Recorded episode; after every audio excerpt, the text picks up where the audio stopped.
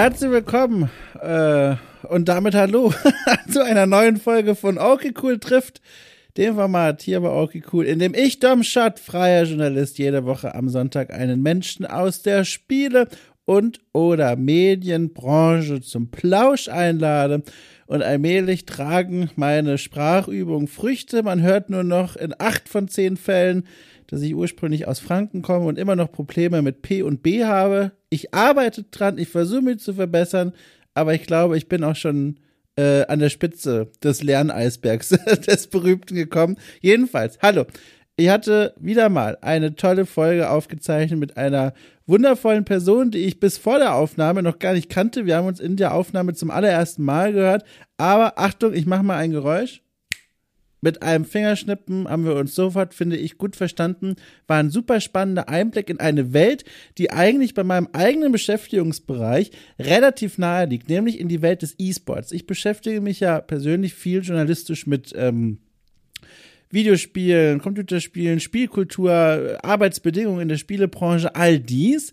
Aber E-Sport, obwohl ich privat durchaus, ich sag mal, das ein oder andere Match verfolge, äh, äh, immer so ein blinder Fleck gewesen. Und deswegen freute ich mich sehr, dass ich Christine Bahnze zu Gast hatte. Äh, Christine äh, lebt den E-Sport schon seit vielen Jahren, sowohl persönlich als auch äh, beruflich. Sie hat vor einigen Jahren ihre journalistischen ersten Schritte gemacht bei einer äh, Hamburger E-Sport-Redaktion, ist dann abgeworben worden und gegangen zu ähm, Freaks for You in Berlin, ebenfalls eine, ja, eine Gaming-Agentur, die sich viel dreht um E-Sport. Und dort hat sie äh, im Grunde viele äh, Inhalte rund um dieses Thema geprägt durch ihre Arbeit, durch ihr Engagement, hat aber leider äh, in dieser Zeit äh, kurz äh, vor dem Ende erstmal ihrer hauptberuflichen Tätigkeit im E-Sport-Journalismus auch einige Momente der, der Bitterkeit erlebt, von denen sie mir dann in, den, in dem Gespräch, das wir geführt haben, nochmal etwas genauer erzählt hat, worum es da ging. Äh, sie blickt mit mir in diesem Gespräch äh, aber nicht nur zurück auf ihre Biografie, auf diese ganzen Stationen, die ich hier in aller Kürze mal genannt habe, sondern auch in die Zukunft, wie sie in die Zukunft des E-Sports selbst blickt und warum sie sich jetzt so ein ganz kleines bisschen aus der Welt des äh, E-Sport-Journalismus zurückgezogen hat. Sie arbeitet heute zwar noch im großen, wenn man das mal großrahmig nennen will, immer noch in der Medienbranche, aber nicht mehr unmittelbar am Schreibtisch des E-Sports. Ähm, und wie es dazu gekommen ist, auch das erklärt sie mir. Super spannend. Oh, apropos spannend, auch noch einen weiteren Punkt ihrer Karriere, ihres Berufsweges, den ich nicht ähm, verschweigen möchte. Und zwar ist sie außerdem auch noch ehrenamtlich tätig heute als Beauftragte für Diversity und Inclusion beim E-Sport Bund Deutschland e.V. Auch eine spannende Sache, über die ich auch noch mit ihr gesprochen habe. War allerdings auch mal wieder so ein Gespräch, wo die Zeit schneller vorbei war als der Themenzettel. Und deswegen werde ich sie einfach bald mal wieder einladen.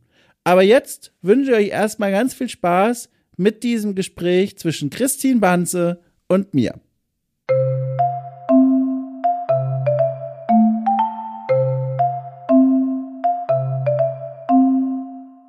Freue mich auch ganz doll, dass es hergeschafft hat. Ich ziehe hier mal, während ich das sage, noch diese, diesen Teebeutel aus meiner Tasse raus. Ich habe das jetzt gar nicht. Ach du liebe Zeit, jetzt hab, ich habe hier nichts am Tisch, wo ich meinen Teebeutel ablegen kann. Jetzt muss ich hier ein bisschen oh improvisieren. Warte. Was hast du denn für einen Tee? Ich habe einen, ähm, das ist ein, oh, das ist ein ganz toller Tee. Ein Higge-Tee, also ähm, dieses Wort mit Y geschrieben. Ich weiß gar mhm, nicht, ob ja. das korrekt ausgesprochen ist, ehrlich gesagt. Hügge? Ja, Hügge glaube ich, aber Hügge. ja. Ähm, und der ist ein Zimtkräutertee. Zimtkräutertee. Oh. Es ist richtig lecker, aber die Zeit läuft mir davon, weil je länger man den ziehen lässt, desto intensiver wird der Geschmack und ich glaube, oh. der wird nicht besser. ich pack das jetzt in eine Streichholzschachtel, die ich aufgezogen habe und da stecke ich den jetzt rein. So. Und während ich das mache, frage ich dich, wie geht's deinem Haus? Ist der ist das Dach noch drauf? Wie kommst du durch die Sturmwelt, die gerade Deutschland im Griff hat? Deutschland bebt, Deutschland wackelt was geht bei dir ab?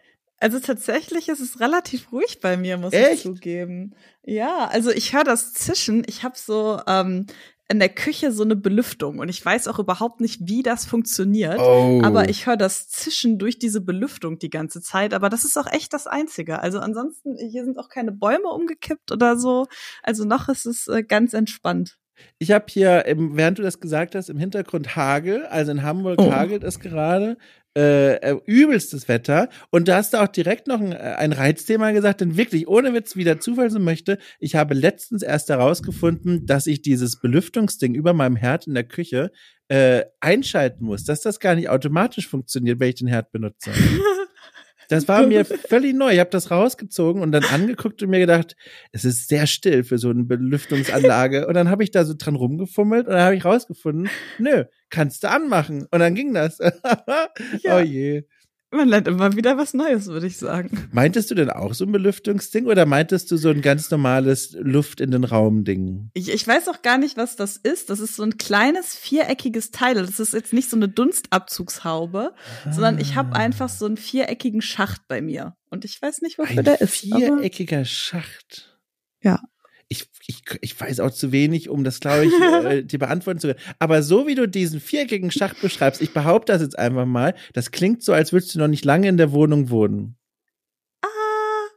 ich bin seit zwei Jahren jetzt hier. Das oh, glaube ich, okay. kommt ein bisschen drauf an, wie du lang definierst. Okay, da lag ich voll daneben. Ich hatte irgendwie das Gefühl, das ist dieser unsichere Blick zur Decke und dieses, hm, da hängt auch noch so was komisches. Ach, okay. Seit zwei Jahren. Äh, kannst du denn, also natürlich nicht im Detail, aber weil ich ja auch in Berlin lange gewohnt habe, nur mal aus Interesse, so ganz grob verorten, wo du so bist. Also du kannst auch einfach sagen, von mir aus sowas wie Friedrichshain. Du kannst aber auch einfach sagen Ost oder West. Also gerne so vage halten, wie es dir angenehm ist. Ich bin in Friedrichshain tatsächlich. Oh. Ich habe das Gefühl, hier wohnen sehr viele Leute aus dem Gaming-Bereich. Wie schwer war die Wohnungssuche? Das ist ja für die, die es nicht wissen, der der Hip äh, der Hip Kiez schon seit Jahren. Teure Mieten, viel Andrang. Wie bist du rangekommen an die Wohnung? Also ich muss sagen, ich hatte sehr, sehr, sehr viel Glück, weil ähm, ich habe, also eigentlich war es, das ist eigentlich die absolute Horrorgeschichte. Ähm, ich musste mir eine neue Wohnung suchen. Das war im März 2020.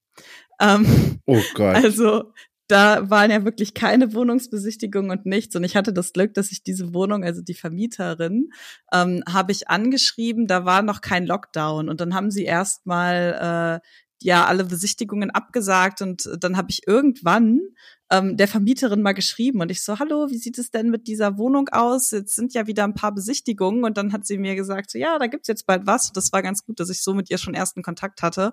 Ähm, und da fand sie mich nämlich ganz nett und dann oh. habe ich so am Ende die Wohnung auch bekommen. Also ja.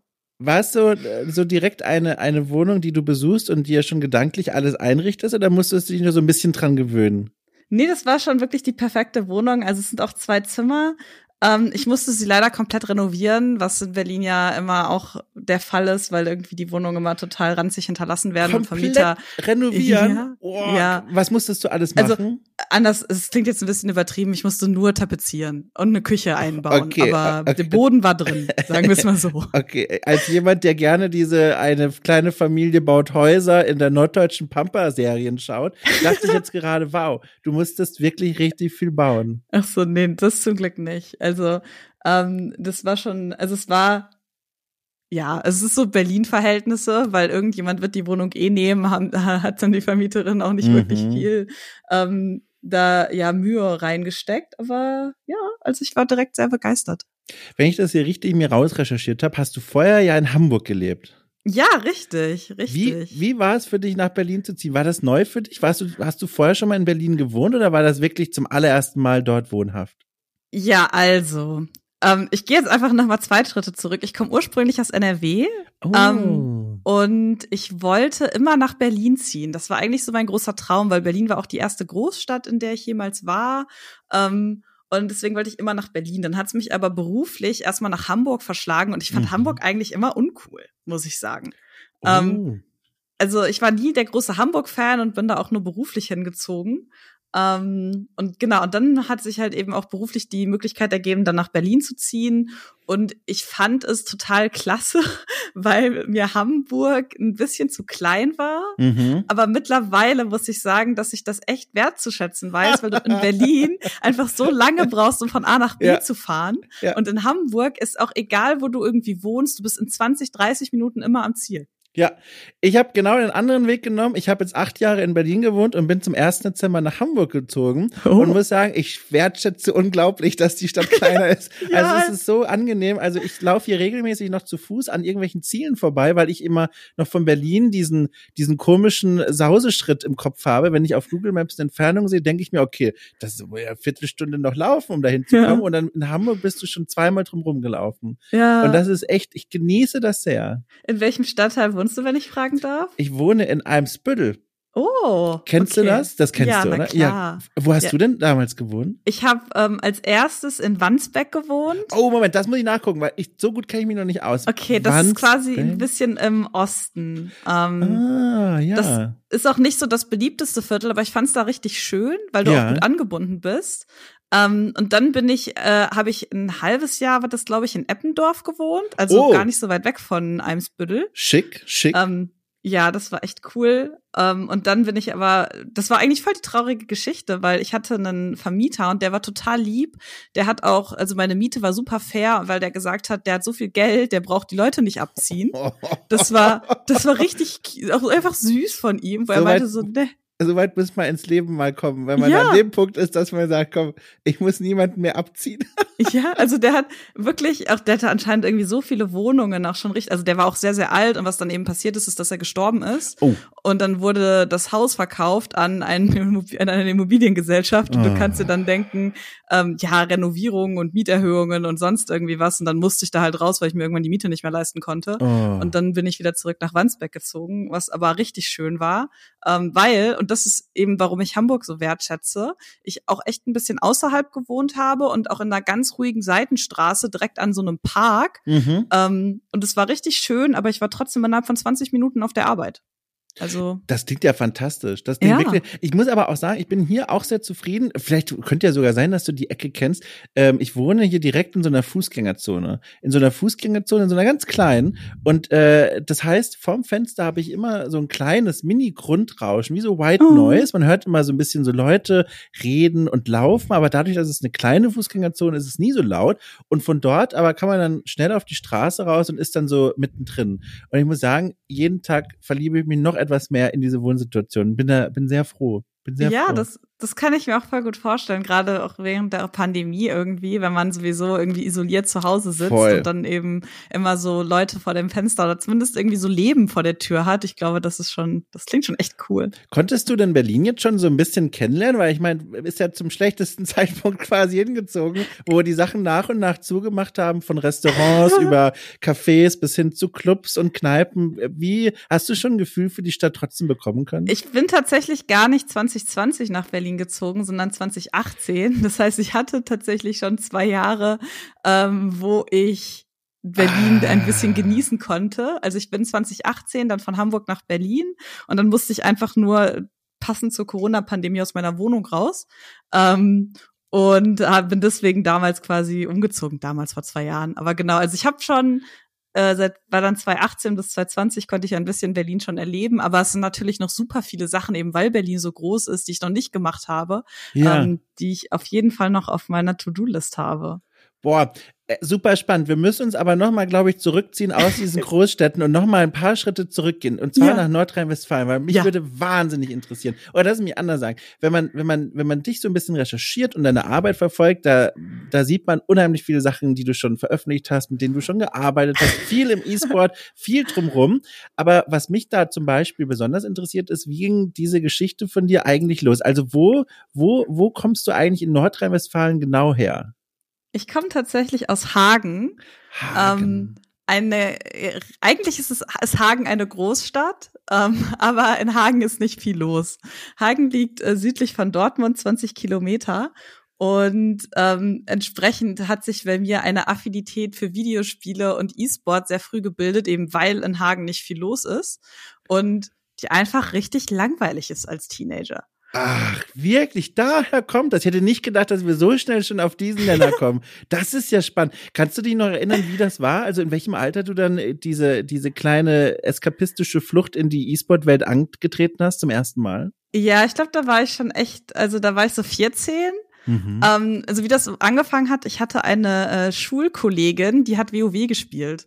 Und ich bin nach der Schule, bin ich immer mit ihr nach Hause. Also wir haben uns einfach immer nach der Schule bei ihr getroffen und sie hat dann immer nach, nach der Schule WoW gespielt und ich habe zugeguckt.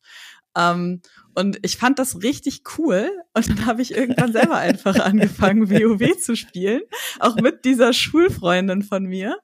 Ähm, und so ist das dann, dann ist das aber echt ein bisschen nicht eskaliert, aber ich habe dann, wenn mich was interessiert, dann verbringe ich sehr viel Zeit damit. Und das, dann habe ich angefangen, ähm, in so WoW-Foren online zu gehen. Also damals gab es noch Foren. ähm, und äh, habe dann da super viel auch mit Leuten irgendwie interagiert. Und so kam das dann, ähm, ja, dass ich quasi angefangen habe, mich irgendwie für Gaming und dann auch irgendwann für E-Sport zu interessieren. Das war tatsächlich der Schritt in diese Welt hinein, also auch in die Welt der Spiele generell. Ich glaube, mm, ich bin mir gar nicht so sehr warte, ich, mal, ich fange doch mal von vorne an. ähm, also ich bin jetzt ganz gespannt. Also. Also das Ding ist, ich bin halt schon immer mit Spielen irgendwie aufgewachsen. Also meine Mutter hat auch, als ich irgendwie klein war, ich weiß gar nicht wie alt, ähm, hat sie auch eine PlayStation 2 gekauft und dann haben wir immer ähm, SingStar gespielt Ach, oder ähm, einfach solche Geschichten. Also meine Mutter war auch, ist schon immer sehr gaming-affin gewesen. Ähm, und so bin ich damit so, so oder so aufgewachsen. Es hat sich so ein bisschen dann in der ja, späten Jugend würde ich, oder ich weiß gar nicht, irgendwie so im Alter von zwölf oder so ist es dann verloren gegangen. Ähm, da war dann irgendwie Schule und irgendwie Make-up und sonst irgendwie was interessanter. Mhm. Auch weil ich glaube immer dieser, ja, also wenn man auch dann irgendwie keine Freundinnen hat, die auch spielen. Mhm, so, da mhm. ist das dann halt irgendwie verloren gegangen. Und dann aber eben durch die eine Freundin ähm, habe ich das dann so ein bisschen wiederentdeckt für mich.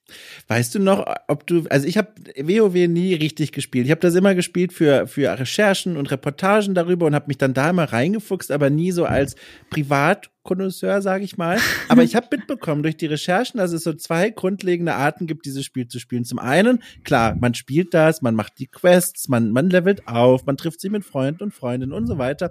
Oder man geht auf die Rollenspielserver und schreibt quasi in Character äh, so richtig tolle Geschichten und Rede miteinander, als wäre man diese Figur. Jetzt bin ich natürlich wahnsinnig neugierig. Wo warst du denn vor allem? also ich war nicht bei den Role-Playing-Leuten, das Wirklich? tatsächlich nicht. Ähm, aber ich habe, also es, viele Leute raiden ja auch, das war nie so mein Ding tatsächlich. Mhm. Also was eher es wirklich war, war einfach mit Leuten im Teamspeak halt damals auch noch rumzuhängen und einfach zu quatschen, während man selber irgendwie questet oder so. Also mhm. ich habe viel, also Leveln hat mir tatsächlich am meisten Spaß gemacht. Viele ist ja Leveln eigentlich nur der Weg zum Zweck und dann ist Endgame-Content das Ding. Aber ich habe immer gelevelt und wenn ich das Max-Level irgendwie erreicht habe, habe ich eigentlich wieder von vorne angefangen. von vorne wieder angefangen? Also das heißt, einen neuen Charakter gemacht? Oder? Ja. Ja. Das ist ja der, das habe ich ja noch nie gehört. Das ist ja der Wahnsinn. Also das heißt wirklich, du hast das Spiel, wenn ich es richtig verstehe, vor allem als so ein Socializer gespielt. Also so dieses, das ist so der Rahmen, in dem du eigentlich mit deinen Freunden dich unterhältst. Ja, absolut. Also Ach. das habe ich auch bis heute noch. Also ich spiele auch hauptsächlich Multiplayer-Spiele und es ist, Gaming ist für mich eher ein Socializing-Ding als irgendwie was anderes. Würdest du dich denn als People-Menschen beschreiben? Bist, bist du gut mit Menschen? Weil, also zumindest dieses Mini-Kapitel, das klingt ja wirklich nach einem Menschen, der äh, Interaktion mit anderen Menschen wahnsinnig genießt. Ja, es kommt ein bisschen drauf an, auf die Menschen. Wer die Menschen sind. ja, also ähm, ich bin schon sehr extrovertiert, was das angeht. Also ich brauche sehr viel sozialen Kontakt, aber mhm. ich brauche auch viel irgendwie Zeit für mich. Also das mhm. Äh, steht da schon irgendwie so ein bisschen zueinander. Aber ähm, generell mag ich es total, mit Menschen zu interagieren. Das kommt aber natürlich auch echt drauf an, weil gerade in Online-Spielen du auch natürlich äh, die ein oder andere negative Erfahrung machst. Ja. Und ich bin auch, was das angeht, also ich bin ein sehr sensibler Mensch und das, sowas regt mich dann auch einfach auf. Und ich frage ja. mich dann, wie können Menschen so sein? Ja, ja. Ja. ja. Da kann ich mir sehr gut vorstellen. Was ich mir, was ich mir noch nicht so gut vorstellen kann, ist, wie war es denn dann für dich dann in der Pandemie, in der Isolation quasi, vor allem am Anfang, als man ja noch gar nicht so richtig wusste, was hier eigentlich abgeht, Lockdowns und so weiter. Hast du, äh, konntest du dich damit schnell arrangieren und quasi wieder in die Welt Teamspeak und Discord zurückkehren? Oder, oder war es schwer, auf diese ganzen Kontakte erstmal wieder zu verzichten? Ähm, also am Anfang der Pandemie dachte ich so, ach, das ist in zwei Wochen wieder vorbei. Nice, Homeoffice, finde ich, ich, gut. Ich fürchte, wir alle haben das ja. gedacht. ähm, aber als es dann natürlich so ein bisschen, als man dann realisiert hat, puh, das ist doch ein bisschen ernst, also das war schon echt schwierig. Mhm, mhm. ähm, ich habe dann auch mich viel irgendwie mit Freundinnen irgendwie über Zoom zu, zusammen telefoniert, aber es ist natürlich wirklich nicht das Gleiche. Ähm, ja, und irgendwie ich weiß auch nicht, mittlerweile bin ich auch immer noch nicht so damit richtig klargekommen, aber ich habe das Gefühl, es ist einfach mittlerweile so da und so gesetzt, ähm, dass es jetzt einfach, es ist jetzt einfach da. So, und damit, das habe ich jetzt akzeptiert und es ist nicht cool, aber hey. So. Hast du eines dieser Pandemie-Hobbys entwickelt? Dieses Brotbacken, Lehmziegel formen, ich weiß nicht, Filmleidenschaften entwickeln, Vinylplattensammlungen. Ist da irgendwas oh. bei dir passiert? Ähm, also ich habe sehr viel Bananenbrot gebacken. Das ist, glaube ich, der Klassiker. Hast du das vorher schon gemacht oder? Ja, das hab, ja, ich habe das vorher schon gemacht. Also Backen generell. Also ich habe vorher schon gebacken, aber dann auch. Wir hatten so eine kurze Phase ähm, während der Pandemie, wo wir wieder ins Office durften. Also das war im ähm, im Sommer 2020, mhm. irgendwie von Juni bis Oktober, als die Zahlen halt wieder so stark runtergegangen sind, durften wir wieder ins Büro. Und da habe ich, glaube ich, wirklich fast jede Woche irgendwie Bananenbrot oder Zimtschnecken mitgebracht. Und meine Kollegen haben sich alle so unfassbar gefreut. Ähm, aber ich überlege gerade, ich glaube, das war's eigentlich. Also ansonsten nicht so wirklich viel. Ich fand das, ich fand das äh, hochinteressant, äh, wie um mich herum und auch ein bisschen verstörend, um mich herum alle Menschen angefangen haben, diese neuen Fähigkeiten und Skillsets zu entwickeln. Also wie gesagt, Brot backen und und neue Handwerkshobbys und sie entdecken ganz neue Leidenschaften. Und ich sitze da und halte mich an meinem Tisch gefühlt fest und denke mir, okay, einfach von einem Tag zum nächsten ja. leben und hoffen, ja. dass man hier einigermaßen gesund durchkommt. Ey. Ja, ich, also auf jeden Fall und ich möchte auch super gerne stärker drauf eingehen, weil ich das Gleiche hatte. Mhm. Und ähm, ich das Gefühl hatte, gerade am Anfang der Pandemie haben dann irgendwie Leute angefangen, Podcasts zu machen ähm, oder jetzt so, your time is now. Äh, jetzt hat man viel mehr Zeit als früher, aber wir leben in einer Pandemie. Mhm. Also ich musste auch ganz, ganz lange erstmal damit mental auch irgendwie klarkommen und hatte gar keine Energie, irgendwie jetzt einen Podcast oder so auf die Beine zu stellen. Also auch zum Beispiel, ich bin ja ähm, ESBD-Präsidiumsmitglied für Diversity mhm. und ich habe auch zu der Zeit nichts gemacht. Also ich hatte auch wirklich einfach nicht die Energie, als also ich habe klar, ich war bei den Präsidiumssitzungen dabei und hatte so ein paar Ideen in meinem Kopf ausgearbeitet, aber ich habe auch nichts umgesetzt, weil ich einfach nur durch den Tag kommen wollte. So, ich habe meinen Job gemacht täglich und mehr konnte ich auch zu dem Zeitpunkt nicht. Und ich glaube, ähm, dass das irgendwie auch total bei vielen untergegangen ist, weil dann auf Social Media es eben war so, hey, Brot backen und neue Hobbys und be productive. Aber nee, Leute, das ist eine globale Pandemie. Ich glaube, ich muss mir an dieser Stelle outen. Äh, viele da draußen wissen es, aber du jetzt noch nicht. Dieser Podcast hier entstand tatsächlich zu Beginn der Pandemie.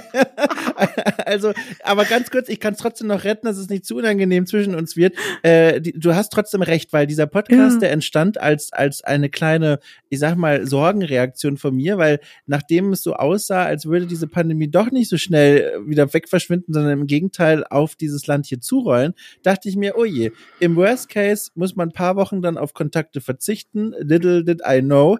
Äh, und deswegen mache ich einfach Folgendes, und zwar eine Art Interview-Podcast, äh, der mich quasi dazu zwingt, jede Woche wenigstens mit einem Menschen eine Stunde lang zu reden. Und damit war die Idee von diesem hier Orkikul trifft geboren. Und wenn man die frühen Folgen äh, nochmal so durchhört, dann wird man auch hören, dass ich fast jeden meiner Gäste wenigstens einmal danach frage, hey, wie kommst du so durch? Hast du irgendwelche Tipps oder so? Und ja. das war so, also das ist die Entstehungsgeschichte von diesem Podcast tatsächlich. Aber das finde ich auch schön. Also ich verurteile das auch gar nicht, wenn Leute irgendwas haben. Aber was ich einfach nur irgendwie uncool finde, ist, dass so der Druck auf den Leuten dann irgendwann ja, so aufgebaut ja. worden ist. Aber wenn du, wenn das zum Beispiel dein Coping-Mechanism ist ja. oder so, find, das finde ich voll gut. Es ist ja auch was Positives im Gegensatz zu Leute, die sich dann einfach irgendwie, keine Ahnung, nur noch Wein reinkippen oder so. Es ist halt eine sehr konstruktive Möglichkeit. Also nichts gegen Wein an der Stelle übrigens. Nee. Hat hier auch schon prominent Erwähnung gefunden, dieses Getränk. Aber ich weiß natürlich vollkommen, was du meinst. Hast du denn gemerkt, dass dich dein Spielverhalten verändert hat zum Beispiel? Weil das ist ja auch so ein Klassiker ja. für Menschen ne, wie uns, die gerne Videospiele spielen. Hast du richtig losgelegt dann oder wie sah das aus? Ja, auf jeden Fall. Also ähm, ich habe sehr viel gespielt, also wirklich jeden Abend eigentlich nach der Arbeit ähm, habe ich dann auch mit Arbeitskollegen oder mit Freunden oder beidem habe ich einfach gespielt abends, weil das für mich dann eben der soziale Kontakt auch irgendwie war mhm. und auch die Ablenkung von der Pandemie. Oh, äh, was habt ihr gespielt? Ähm, League of Legends sehr viel. Ah, sehr gut.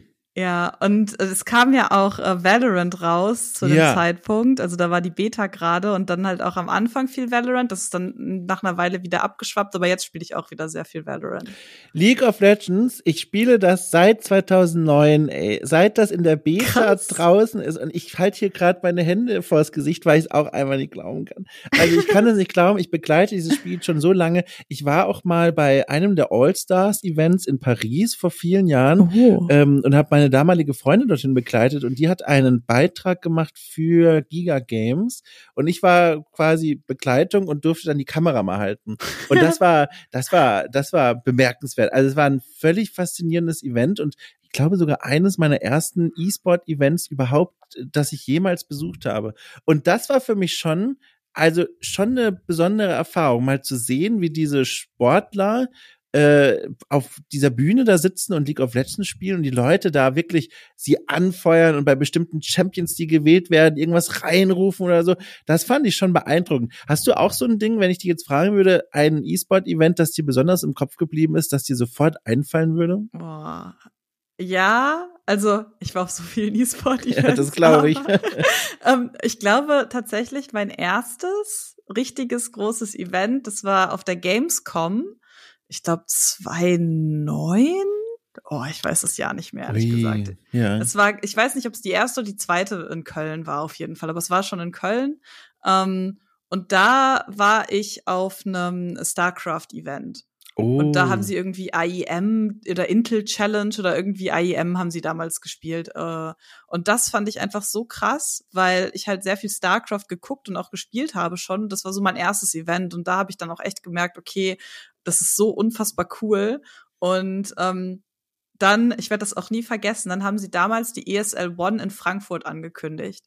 Ähm, das war das erste Event im E-Sport, das in einem Fußballstadion stattgefunden hat in Europa. Krass, und, das wusste ich gar nicht. Ja, und das war wahnsinnig für mich. Also sie haben da Dota gespielt und ich bin überhaupt kein Dota-Fan, aber ja. ich habe gesagt, ich muss dahin, weil ich mir das gar nicht vorstellen kann, ein E-Sport-Event in einer Sportarena. Das war, weil das das war damals einfach noch so weit weg und mittlerweile mhm. ne, ist das irgendwie total Normalität und das ausverkaufte Stadien, aber damals war das ein Riesending. Welche E-Sport-Titel spielst du eigentlich? So generell. Ich muss da mal reinfragen, weil mir fällt es auch schwer, einen roten Faden zu erkennen. Also, wir haben jetzt WoW, als du 14 warst, wir haben äh, League of Legends, wir haben StarCraft. Wir sind ja hier quer durch alle Genres gerade unterwegs. ja, also, ähm, wir können ja mal bei WoW kurz äh, weitermachen. Ja. Ähm, ich habe durch die besagten WoW-Foren ähm, Leute kennengelernt, die StarCraft gespielt haben. Also oh. quasi, als ich gerade WoW gespielt habe, kam StarCraft 2 in die Beta. Mhm. Und es war natürlich bei Blizzard-Fans ein ganz, ganz großer Hype. Und so bin ich zu StarCraft 2 gekommen. Ähm, und dann wiederum Leute, äh, mit denen ich StarCraft 2 gespielt habe und auch durch StarCraft kennengelernt habe, da kam dann League of Legends raus. Ich glaube, das war dann irgendwie zwei also kurz auch nach StarCraft, irgendwie ein Jahr vielleicht später oder so, äh, habe ich dann auch mit League of Legends angefangen. Ja. Weil das einfach dann auch die Leute, mit denen ich gezockt habe, halt auch gespielt haben. Ah. Und so bin ich dann zu League of Legends gekommen und da dann eben auch lange geblieben. Aber weil ich natürlich, also E-Sport ist für mich einfach so eine große Leidenschaft. Äh, ich habe mich auch mit anderen Titeln beschäftigt, aber jetzt nicht. Also ich war auch schon auf Counter-Strike-Turnieren und auf Dota-Turnieren, ja. aber das sind jetzt nicht die Spiele, die mich unfassbar packen, aber einfach irgendwie aus Interesse war man da halt mal. Also wenn jetzt eine Alien-Invasion auf den Planeten kommen würde und die würden sagen, hier, äh, du musst die Menschheit verteidigen, indem du ein Match gewinnst in einem E-Sport-Titel deiner Wahl. Oh. Zu welchem würdest du dann greifen? also wahrscheinlich StarCraft, weil in dem Spiel bin ich Krass. am besten. Also StarCraft 2 dann, ne? Ja. Boah. In, also in StarCraft bin ich am besten, aber ich würde eigentlich lieber Valorant nehmen, weil ich es mehr spiele. Ja, ich finde das so faszinierend. StarCraft 2. Ich habe das damals äh, auch, ich wollte unbedingt einsteigen, als es rauskam äh, mhm. und habe mir vorgenommen, okay, ich mache das so. Äh, die ganze Welt gefühlt hat ja schon StarCraft 1 gespielt, hat ja. die ganzen Bildorder im Kopf, kann das alles. Äh, ich nicht. Und dann war mein Plan folgender. Ich gucke mir vorher schon so ein bisschen Theorie an und bestelle das Spiel vor und da kann man, konnte man damals so eine Aktion mitmachen, dass der Postbote, es tut mir im Nachhinein auch wirklich extrem leid, äh, um 0 Uhr dann, also völlig lächerlich, also völliger Quatsch, dass der dann um 0 Uhr an der Tür steht und die halt dieses doofe Spiel überreicht. Und in meiner Vorstellung, ich dachte, mein Gott, das ist ja einfach phänomenal. Da wird dann ein strahlend gut gelaunter Mensch stehen und sagen, hier, Herr Schott, das ist für Sie Ihr Spiel. Und dann überreicht er das und er ist vielleicht sogar kostümiert. Und dann fange ich damit an. Die Wirklichkeit war natürlich so, irgendwann gegen halb eins schlurft da jemand an meiner Tür vorbei. Und ich dachte erst, ich werde überfallen. Und dann klingelt er und dann da steht da halt so einer, wo ich schon dachte, oh, das war ein Fehler. Es tut mir wirklich leid. Ich sehe die Müdigkeit in Ihren Augen. Und dann äh, hat er mir das Ding da hingeworfen, habe ich das genommen, installiert. Und dann war es tatsächlich so. Ich habe dann gemerkt, wirklich gemerkt, ich habe natürlich sofort an angefangen, diese, diese Pflicht-Tutorial-Matches zu spielen ja. und dann sofort Rangliste. Weil meine, weil meine Idee war nämlich folgende. Die Leute schlafen ja. Und wenn ich jetzt ein bisschen noch Zeit habe, quasi schon mal loszulegen mit den Placements, habe ich vielleicht eine Chance, bevor die richtig guten anfangen. Was ich natürlich nicht dachte, ich naiver Tropf, dass halt alle anderen auch wach sind. Die ja. Server waren voll, ich wurde sofort abgezogen, also das war der Knaller. Und dann habe ich auch wieder aufgehört, ehrlich gesagt. Ich habe dann, ich habe kein Land gesehen, aber eigentlich ist das ein Spiel, was mir gefallen würde. Als welche, als welche, wie sagt man denn da? Rasse? Zivilisation, Rasse? Ich ja. finde das Wort so scheiße. Ja, ich auch. Aber in StarCraft ist es leider Race, ja. Pass auf, ich sag folgendes. Als welche Fraktion spielst du denn? Oh. Ähm, ich habe als Terraner angefangen, weil das. oh. Ja. ja, weil es ist halt das erste, also das erste Spiel oder die Trilogie war ja Terraner. Mhm. Und wenn du dann eben das Tutorial als Terraner beginnst, dann übernimmst du es halt auch irgendwie. Und dann habe ich mich aber irgendwann an Zerg getraut und dann war es auch am Ende Zerg. Also für die Leute da draußen, die gerade keine Ahnung haben, äh, Terraner, die Menschen mit den, warte mal, warum erkläre ich das eigentlich? Also kannst du, du bist ja Profi, kannst du den Leuten da draußen mal niedrigschwellig kurz erklären, was ist der Unterschied zwischen Terranern und Zerg? Ja, also Terran hast du schon gesagt, das sind quasi die Menschen und Zerg sind halt die schleimigen Aliens. Mhm. Und Zerg ist einfach auch schwierig zu spielen in dem Sinne, weil es einfach ganz andere Mechaniken hat als Terraner oder eben Protoss, was dann eben die dritte Fraktion ist. Das sind Aliens, aber das sind sehr ähm, high sophisticated Aliens, die sehr intelligent sind. ähm, und genau, also ich bin maßlos beeindruckt, dass du halt Zerg spielst, weil das sind die, wo du halt richtig Micromanagement am Start ja. haben musst. Du musst da klicken und über die Tastatur rollen und alles im Blick haben, weil du so ganz viele auch so Popeleinheiten hast, die kaum was aushalten und und das ist so schwierig, währenddessen ich als Tyranner in meinem ersten Ranglistenmatch klar sofort, wie nannte man das? Also ey, mir fällt das Wort nie ein. Also warte mal, sag nichts, vielleicht fällt mir es ein. ähm, okay. Diese klassische Strategie, dass man die Rampen zur eigenen Basis sofort zubaut. Oh. Warte mal, äh, ich komme nicht drauf. Wie, wie ist das? Wall-In. Ja, so war das. genau, das war die Strategie. Also völlig falsch dieses Spiel gespielt. Einfach defensiv und warten, bis der Gegner kommt. Völliger Quatsch. Und so habe ich natürlich auch kein Land gesehen. Und bei dir bin ich so beeindruckt, allein von der Vorstellung schon, weil das sind halt die, also das sind die Überbrain-Fraktionen, finde ich. Da muss man so gut sein und so viel nachdenken, dass du das kannst. Ich bin sehr beeindruckt. Ich muss sagen, ich fand Zerg am einfachsten. Wirklich? Ähm, weil naja, das, du hast es gerade schon gesagt, man hat viele kleine Einheiten, aber die sind nichts wert. Das heißt, wenn dir mal welche blöd wegsterben, so. ist es nicht so schlimm. So. Du hast irgendwie zum Beispiel bei Protoss, ähm, die Einheiten sind super teuer. Ja. Ähm, und wenn dir da mal eine Einheit wegstirbt, dann ist das direkt, also das kostet dich dann halt auch extrem viel und das kann ich halt nicht. Und bei Zerg habe ich das Gefühl, werden dir Fehler eher verzogen als äh, bei anderen Fraktionen. Ich kam auch nie, ehrlich gesagt, über den Schauwert des Spiels hinweg. Was ich damit meine, ist, wenn dann diese äh, Armeen mal aufeinandertreffen, was man ja eigentlich machen sollte, ist Focusfire, also einzelne Gegner anvisieren, dass alle auf denen schießen, ja. äh, hin und her bewegen, weißt du, immer in Bewegung bleiben. Und was ich gemacht habe, ist erstmal ranzoomen. Ranzoomen. mir alles angucken, weil das ja auch toll aussieht. Wenn da, wenn da irgendwelche Zerg zerplatzen in solchen Blutwolken, also das klingt jetzt natürlich außer Kontext ja. super komisch, aber das sieht einfach spektakulär aus. Und da bin ich natürlich immer rangefahren, habe da cineatische äh, Kamerabewegungen gemacht und das ist natürlich Quatsch. Aber ich kam da nie drüber hinweg und habe deswegen da auch nie Land gesehen. Hast du denn mal überlegt oder hast du es vielleicht sogar gemacht, auch äh, in einem Turnierrahmen mal StarCraft 2 zu spielen? Ja, tatsächlich. Gemacht ähm, oder überlegt? Äh, gemacht. Oh, also erzähl alles. Ich bin so gespannt. Erzähl unbedingt. Ich, ich, ich habe Angst, dass ich die Erwartung jetzt ein bisschen zu hoch gesetzt habe. Die Erwartung hab. war äh, schon ähm, übertroffen, als du gesagt hast, du hast beim Turnier mitgemacht. Okay. Da war ich schon beeindruckt. Ähm, ja, also ich habe äh, irgendwann angefangen, äh, Turniere zu spielen, weil ich natürlich irgendwie die Hoffnung hatte, irgendwann vielleicht auch mal professionell zu spielen. Ähm, das wurde dann aber natürlich sehr schnell zerstört, gerade wenn du bei Turnieren mitspielst. Ja. Ähm, und was ich dann gemacht habe, die ESL hat damals ähm, so Female-Turniere angeboten, wo einfach uh. nur Frauen spielen. Ja. Ähm, und das fand ich klasse, weil die Turniere damals, auch ganz offen, wie ich damals auch gedacht habe, die waren einfach schlechter besetzt besetzt als die klassischen Turniere. Ja. Und wo ich gedacht habe, okay, hier habe ich wenigstens eine Chance und fliege nicht in der ersten Runde raus, weil ich total überrannt werde. Ähm, und es einfach quasi Turniere waren für Leute, die jetzt nicht alle schon in der Grandmaster League irgendwie rumlaufen. Mhm, mhm, und da habe ich tatsächlich dann bei den Female-Turnieren mitgemacht. Hab natürlich nie gewonnen, also absolut nicht. Ähm, ich glaube, das Beste, ich habe es mal in die dritte Runde geschafft oder wow. so. Von wie vielen ähm, Runden? Oh Gott, ich glaube 64. okay, Entschuldige, ich wollte gar nicht so laut lachen, aber es war, ja, es war, es war ein bisschen lustig. Ich dachte so, naja, fünf oder vielleicht sechs Runden so, gibt es also, insgesamt.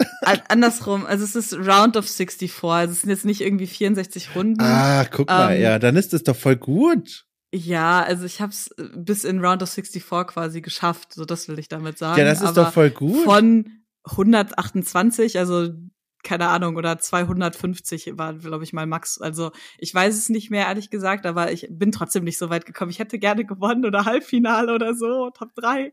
Aber, ja, krass. Ja, und dann habe ich aber auch, ähm, dann habe ich auch mal die normalen Turniere mitgemacht. Also wie gesagt, ne, absolut, ich wurde absolut zerstört. Ja. ähm, und dann auch äh, kurze Zeit League of Legends ähm, habe ich mit Freunden einfach aus Spaß. Es gibt ja diese Go for LOL Turniere. Ich weiß ja. nicht, ob es die noch gibt. Ähm, da habe ich auch dann sonntags haben wir da äh, mitgespielt. Lief auch nicht gut, aber Also da haben wir, ich weiß nicht, ob wir jemals ein Match gewonnen haben. Aber Hast du mal Fehleranalyse betrieben bei sowas? Also weil äh, ja, äh, oh, okay. Also, also, sehr viel, sehr viel bei Starcraft. Sorry, dass ich dich unterbrochen Nee, bitte, bitte, bitte. Äh, ähm, also was mich vor allem interessiert, vielleicht habe ich noch kurz eine Chance, das reinzuschieben. Ja. nein, nein, alles gut. Äh, was ich, was mich interessiert natürlich ist, woran hapert's denn? Also weil, weil du klingst ja wirklich so, als hättest du voll die Erfahrung und und Potenzial. Aber hast du mal überlegt, warum? Also in Anführungszeichen ganz große Anführungszeichen, nur in die 64 Runden Ecke dann gekommen? Um, ähm, ja, also ich war halt, oh Gott, also tausend Sachen. Um, ähm, Oh, das ist eine echt gute Frage eigentlich. Also, ich habe viel meine Replays auch analysiert und ich hatte auch irgendwann ähm, eine andere Spielerin, die deutlich besser war als ich, die auch immer meine Replays, also in StarCraft dann damals auch mit mir analysiert hat. Cool. Ähm, aber ich war einfach nicht gut genug. Also, ja, also Training. Hab, ja, ich habe das Gefühl, also ich habe schon sehr viel gespielt irgendwann, also ähm, nach der Schule und ich bin meistens so um 17 Uhr aus der Schule gekommen, bis bestimmt 22 Uhr habe ich durchgespielt, jeden Tag. Ähm, aber das war halt kein effektives Training, wenn du irgendwie die ganze Zeit auch nur spielst und dir hier und da mal was anguckst und mal einen Stream guckst. Also es war jetzt nicht so, dass ich total auf Performance getrimmt war, weil ich glaube, dann hätte ich das auch anders angehen und deutlich effektiver angehen können. Ähm, aber es war einfach, ich, ich glaube, ich habe es auch mehr aus Spaß irgendwie gemacht ja. als aus kompetitiven Anreiz am Ende. Also klar, irgendwie hatte ich schon die Hoffnung, irgendwann mal professionell spielen zu können, aber so, dann habe ich den, den Effort quasi nicht reingesteckt. Du, ich habe zum letzten Mal in meinem Leben genau diesen Wunsch auch noch mal gehegt und umgesetzt. Wir erinnern uns, ne, StarCraft 2, da habe ich ja dann innerhalb einer Nacht gemerkt, diese Karriere ja. ist vorbei. Und dann kam noch mal Mortal Kombat 10 raus. Oh. Ähm, das ist jetzt auch schon wieder einige Jahre her, über fünf, locker, äh, mehr als fünf, sieben, acht oder so. Ähm, und da war wieder genau dasselbe Szenario. Also äh, das Spiel so bestellt, dass es dann halt nachts freigeschaltet wird natürlich. Und dann dachte ich mir so, und jetzt trainiere ich hier einfach so lange, bis ich auf Turniere fahren kann und Preisgelder absagen kann. Super cool, E-Sportler Dom. Und auch da wieder äh, in einer Nacht noch vorm oh. Schlafengehen gemerkt, also diese ganzen Kombos, ich kann mir das nicht merken. Das, ja, also, also ist einfach zu viel. Das glaube ich dir sofort. Wie schwer fiel es dir, einen Nickname zu wählen für StarCraft 2? Weil, wenn man da rangeht mit der Idee, ich später bin ich vielleicht ja mal kompetitive Spielerin, mein Name wird gebrüllt über Stadionlautsprecher, äh, der muss ja auch gut klingen. So zumindest habe ich meinen Namen gewählt. Und jetzt bin ich natürlich endlos oh. neugierig. Du musst die natürlich jetzt auch nicht sagen. Also wenn du jetzt Angst davor hast, dass Leute dir Millionen von äh, Anfragen schicken, dann lass es natürlich. Aber wenn du ihn verraten möchtest, ich wäre sehr gespannt. Ja, also in, in, im Battlenet brauchst du ja eh quasi Stimmt, den Code Zahl, noch dazu. Gut, ja. ja. genau. Also mein, mein Gamer-Tag ist Nox. Ähm, und es uh. lief tatsächlich relativ einfach, weil jetzt muss ich mich kurz outen. Ähm, ich fand, also das, ich fand griechische und römische Mythologie ganz toll früher. Geil. Und daher kommt tatsächlich Nox. Und ich muss auch zugeben, ich weiß nicht mehr, ob es jetzt römische oder griechische Mythologie ist, aber daher eben die Göttin der Nacht. Ähm, und daher kommt halt eben Nox. Und äh, ich habe aber auch ehrlich gesagt nicht darüber nachgedacht, was irgendwie mal geschrien wird. Aber ich fand auch einfach den Namen richtig cool. Und den habe ich dann auch so über die Spiele übernommen. Und ich heiße auch immer noch, also in, in Valorant und äh, League of Legends laufe ich auch immer noch mit Nox rum. Also da können wir uns ein heimliches High Five geben. Ich habe äh, klassische Archäologie studiert. Oh. und, damit, und damit triffst du natürlich voll in mein Herz, wenn du sowas sagst. Das ist ja fantastisch. Äh, und vor allem dein Name klingt wirklich so nach so einem Potenzial für Stadionlautsprecher. Ich finde, Nox kann ich mir richtig gut vorstellen. Weißt du, wie ich mich genannt habe? Erzähl. Also es ist, also die Leute da draußen wissen schon, die werden jetzt bibbernd vor Erwartungshaltung am, am, am Lautsprecher sitzen, weil sie wissen wollen, wie du reagierst. Aber also ich sag erst den Namen und dann warum. Also der Name ist, Achtung, halte ich fest, Dom Potato. So, also nicht unbedingt, unbedingt beeindruckender, cooler Name, aber ich hatte so eine wilde Kartoffelphase. Also ich hatte irgendwann Kartoffel als Nahrungsmittel für mich entdeckt und habe dann angefangen, das alles zu verkochen. Immer wenn ich konnte, Kartoffeln in die Pfanne, in den Ofen, überall. Und dann war das natürlich auch doverweise die Zeit, in der ich hier Nicknames mir wählen musste für diverse Spiele. Und deswegen heiße ich auf sehr vielen Plattformen irgendwas mit Kartoffel. Und das Problem ist, und ich weiß gar nicht, ob du schon so weit denkst, aber ich, ich kann dir direkt das Problem auch eröffnen. Okay. Mittlerweile Kartoffel ist ja gewisserweise neu besetzt worden. Man ja. sagt ja Kartoffel. und Kartoffel ist ja durchaus eine abfällige Beschreibung für so Allmann-Deutsche. Ja. Und wenn ich dann mit meinem Twitch-Account namens Kartoffelknopf online gehe, fühle ich mich echt komisch einfach. Naja, also so viel dazu.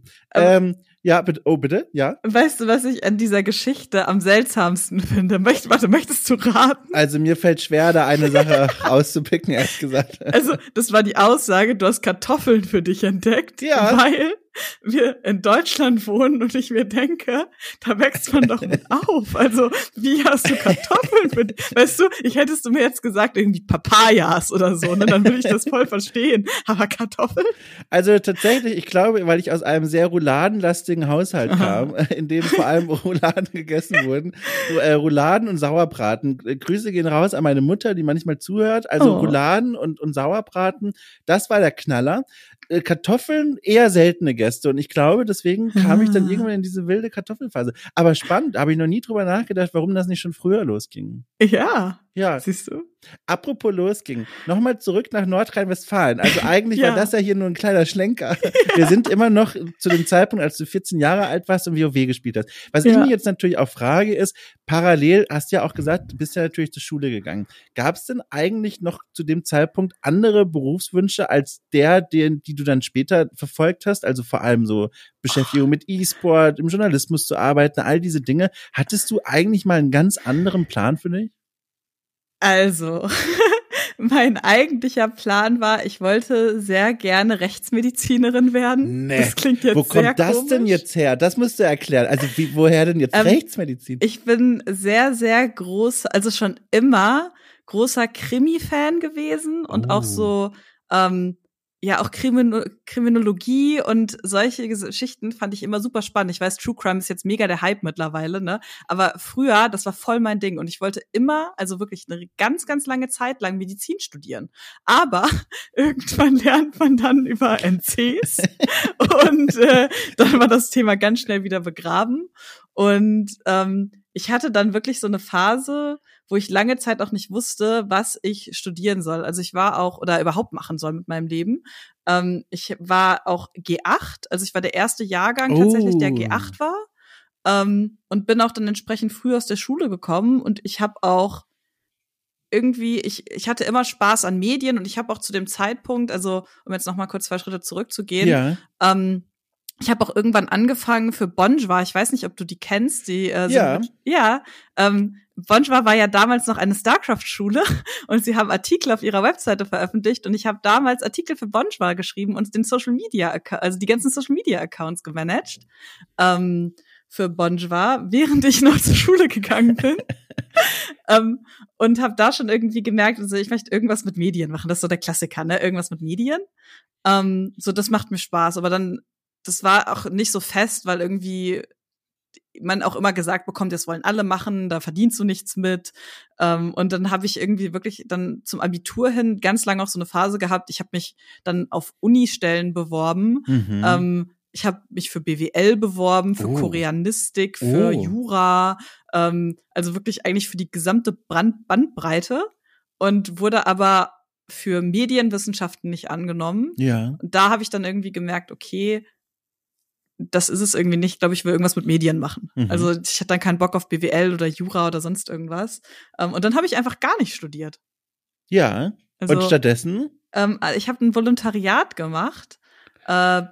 in Hamburg dann. Und dafür bin ich dann eben nach Hamburg gezogen, weil es auch, also es war auch bei einer Agentur, ähm, die sich mit E-Sport, also die nicht, nicht nur die heißen E-Sport Studio, es ist ein E-Sport-Unternehmen. Ah. Ähm, und habe dann da eben mein Volontariat gemacht und habe äh, Artikel über E-Sport äh, geschrieben und so auch eben also journalistische Ausbildung. Ich war dann auch auf einer Journalistenschule unter anderem ähm, und bin dann so auch tatsächlich zum E-Sport gekommen und habe dann irgendwie gemerkt, okay, das ist das, was ich machen will. Ähm, Du warst wirklich auf einer dieser Institutionen, dieser Journalistenschulen, wo wirklich man zum Journalismus ausgebildet wird? Ähm, also jetzt nicht an, irgendwie an der Henry-Nannen-Schule oder ja, so, ja. sondern ich habe quasi zu meinem Volontariat, das ich gemacht habe, ähm, es gibt halt an so Medienakademien, gibt es ah. Volontärskurse, die sie parallel anbieten zu cool. Volontariaten. Ja. Ähm, und da habe die habe ich quasi gemacht, aber das war total klasse, weil das trotzdem auch super hochrangige Dozentinnen waren. Also ja. Also ich habe irgendwie den Head of äh, Digital vom Spiegel als einen meiner Dozenten gehabt cool. und also wirklich äh, Haus, äh, ja einfach Namen, die man kennt. Ja. Und das war dann echt irgendwie ganz cool. Hast du dann in der Phase auch gemerkt, das ist es, Journalismus, das ist die richtige Richtung, hier bin ich richtig unterwegs oder war das noch so ein bisschen so, na, ist schon nicht schlecht, aber mal gucken? Es war schwierig.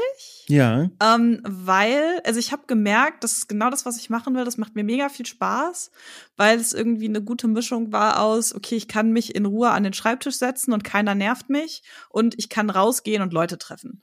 Ähm, das war ein sehr, sehr guter Mix irgendwie. Mhm. Und auch vor allem, ich mag keine repetitiven Aufgaben und einfach, weil immer was Neues ist und irgendwie neue Themen und E-Sport auch so schnelllebig ist und auch Journalismus, äh, war das einfach total perfekt für mich. Aber ich war am Anfang richtig schlecht.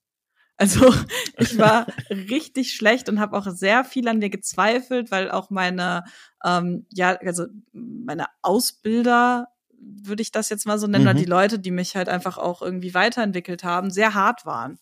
Also das haben die auch immer gesagt und haben gesagt, hey, das, ich weiß, wir sind wir sind beide sehr hart zu dir, ähm, aber die Erwartungen sind hoch, die Anforderungen sind hoch und wir wollen einfach, dass du das gut machst. Aber das kannst du natürlich irgendwie nicht so richtig einschätzen. Gerade mhm. wenn du so mhm. jung bist und kein, das dein erster richtiger Job ist. Und dann vor allem, ich bin dafür nach Hamburg gezogen, ich musste meine Miete selber finanzieren, also da auch schon sehr viel irgendwie Existenzangst auch dabei war.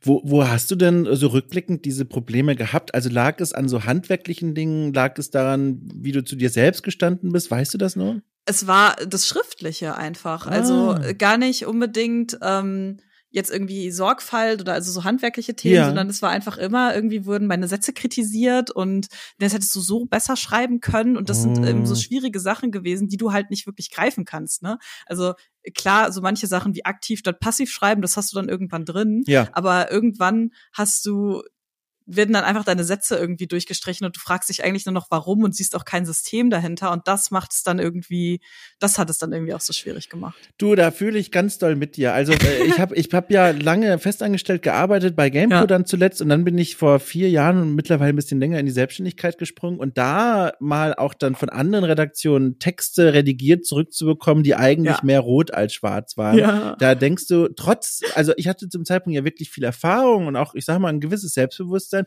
Da dachte ich mir auch von einem Schlag auf den nächsten, ne? oh mein Gott, ich, ich vielleicht muss ich nochmal Archäologie studieren. Also, ich weiß nicht, ob das hier richtig ist. Deswegen, ich kann das vollkommen nachfühlen. Und dann gerade noch so am Anfang einer Karriere, wo man eben nicht sich dann irgendwann denken kann, okay, ich habe ja aber auch schon viel gemacht, was gut war, sondern ja. man wirklich so ganz am Anfang steht, boah, äh, mal ganz doof gefragt, äh, was hat dich da dazu gehalten, dran zu bleiben? Ist das so ein Charakterding von dir oder, oder war das einfach du hattest keine andere Möglichkeit ja. oder keine andere. Oh, krass. Also es war eher so ein, ähm, ich, ich hatte halt nichts anderes. Ja. Also das war dann irgendwie der Zeitpunkt, so ich habe eine eigene Wohnung ähm, und ich muss irgendwie mein Geld verdienen und ich habe jetzt diesen Ausbildungsvertrag und es war für mich auch gar keine Option, irgendwie abzubrechen oder so, sondern ich habe jetzt einfach gesagt, so hey, ich mache das weiter. Mhm. Ähm, und was dann eben auch sehr schnell passiert ist, also ich wurde dann auch übernommen nach meiner Ausbildung ähm, oder nach dem Volontariat, wie man es nennen will, und ähm, wurde dann abgeworben von einer anderen Firma. Und das äh, gibt dir dann natürlich mmh, gut Selbstbewusstsein. Da hat äh, Freaks for You zugeschlagen, wenn ich das genau. richtig. Ja, genau, ja. Ja, richtig. Ja, und deswegen bin ich dann auch quasi von äh, Hamburg dann nach Berlin gezogen. Ah. Und das hat sich dann auch echt rentiert. Also ich habe ja auch gerade gesagt, dass es auch echt zum Teil sehr hart war, auch das Feedback. Aber dann bist du halt in Berlin bei Freaks und du merkst, was du kannst. Ja. Ähm, und das hat mir dann auch wirklich nochmal Selbstbewusstsein gegeben und auch irgendwie das, die, die ganze Umgebung bei Freaks war total klasse. Also ähm, es gab super viele Strukturen und auch wie irgendwie Feedback auf meine Artikel gegeben worden ist und ähm, ich durfte mich auch, also ich durfte Themen selber vorschlagen und durfte an Projekten arbeiten, auf die ich einfach Lust habe. Mhm. Ähm, und das war einfach so eine total schöne Umgebung auch irgendwie, ähm, wo ich dann auch echt gemerkt habe, okay, hier gehe ich auf. Ja. Und das ja, so ist es dann quasi. Deswegen habe ich quasi nicht aufgegeben. Gab es so einen komischen Moment der Ernüchterung, als du zum ersten Mal auch richtig beruflich dann mit der Spielewelt und dem E-Sport zu tun hattest? Weil ich beobachte das immer wieder in meinem Umfeld und auch an mir so ein Stück weit damals selbst. Wenn man auf, wenn man noch in diesem Lebensabschnitt ist, wo man vor allem privat Spiele spielt und sich dann vorstellt, okay, hier könnte ich was beruflich machen, versus man macht es dann beruflich, da findet oft aus verschiedenen Gründen äh, so ein kleiner Moment der Ernüchterung statt ob es jetzt die eigenen Arbeitsbedingungen angehen, ob es die Kollegen und Kolleginnen angeht, ob es das, ob es einfach Einblicke sind, die man vorher nicht hatte, bei denen man denkt, ach du liebe Zeit, das habe ich mir anders vorgestellt. Hattest du auch so einen Moment? Ja, aber mein Moment war sehr, sehr spät ja. tatsächlich. Also ähm, als ich dann in Hamburg angefangen habe, da war sehr, also wir haben sehr viele Überstunden gemacht, also wirklich mhm. sehr viele, wie man sich das äh, im E-Sport und Gaming eben vorstellt. Und das war für mich aber gar kein Problem. Also ich habe irgendwie, ich komme auch aus einer Familie, die halt sehr viel und sehr hart irgendwie arbeitet und das mhm. war für mich deswegen, ich habe das einfach hingenommen und das war für mich einfach normal. Ähm, was aber dann irgendwann passiert ist, ist, dass ich an Grenzen gestoßen bin, weil ich eine Frau bin. Und mhm. das war der Punkt, wo ich diese Ernüchterung hatte und wo ich so richtig, also das ist wie so ein Kulturschock gewesen. Ja. Ähm, wo ich irgendwie gemerkt habe, so ich ich mache einen besseren Job als viele Leute um mich herum. Ähm, ich gebe 300 Prozent und dann kriegt man irgendwie so Sachen gehört wie ja, ich kann dich nicht befördern, während du halt siehst, wie die Männer um dich herum befördert werden. Ähm, und dann fragst mhm. du, warum? Und dann kriegst du gesagt, ja, ich weiß nicht warum, kann ich dir gerade nicht sagen. Würde ich einfach jetzt nicht machen. Und dann nicht so, okay, was muss ich denn machen, um eine Beförderung zu bekommen? Ja, kann ich dir auch gerade nicht sagen. Weißt du, und wenn du dann eben solche Sachen hörst, da war dann bei mir irgendwann der Punkt, wo ich halt irgendwie gemerkt habe, okay, äh, das war wie so ein Augenöffnen, weißt du, so, mhm. oh, scheiße. nach diesem scheiße Moment, wie hast du dann entschlossen, damit umzugehen? Da gibt es jetzt auch ganz viele Möglichkeiten, wie man mit so einer, also wirklich beknackten Situation umgehen kann. Ähm, also generell irgendwie Diskriminierung in der E-Sport-Szene war jetzt nicht unbedingt neu für mich oder auch nicht nur in der E-Sport-Szene, generell in unserer Kultur. Mhm, mhm. ähm, weil also ich habe das natürlich auch schon irgendwie vorher gemerkt und habe dann auch viel meiner journalistischen Tätigkeit halt über die Sachen geschrieben. Also sowohl irgendwie bei dann beim Kicker, für den ich geschrieben habe, für RAN oder Pro7, ähm, habe ich mich da schon viel mit auseinandergesetzt und mit ähm, auch Interviews zugeführt, um eben auch eine Sichtbarkeit für diese Probleme zu schaffen. Als ich dann aber selber irgendwie gemerkt habe, so hey, hier ist gerade ein Problem, das ich auch selber gar nicht lösen kann, ähm, das ist bei mir erstmal richtig auf Verbitterung gestoßen. Ja, ja. Also das war für mich eine richtig harte Zeit, wo ich selber auch viel reflektiert und irgendwie nachgedacht habe, weil das bei mir, ich habe am Anfang schon gesagt, dass ich eine sehr sensible Persönlichkeit auch irgendwie bin und das richtig viel Schmerz auch in mir selber irgendwie ausgelöst hat und ich das erstmal irgendwie verarbeiten musste. Mhm. Und ich mhm. glaube, so eine ein Umgang damit ist einfach auch die Arbeit beim ISBD, also einfach was verändern zu können oder zumindest zu versuchen. Ähm, das hilft aber ich habe trotzdem echt, also eine ganze Weile auch wirklich echt viel irgendwie so Bitternis in mir drin gehabt oder ja. Verbitterung und auch viel irgendwie Groll gehegt gegenüber Leuten. Also das da bin ich auch nicht stolz drauf, aber das ist einfach so eine Reaktion bei mir gewesen. Aber ich finde das ganz bemerkenswert, dass du dann so völlig proaktiv da dran gegangen bist und dann überlegt hast, wie du das, wie du selber Umstände schaffen kannst, die solche Vorfälle zumindest erschweren oder vielleicht sogar ganz aus diesem Arbeitsalltag eines Tages verbannen können. Also das ist, also das ist sicherlich einer der schwersten Wege, die man da überhaupt dann angehen kann. Also das finde ich beeindruckend.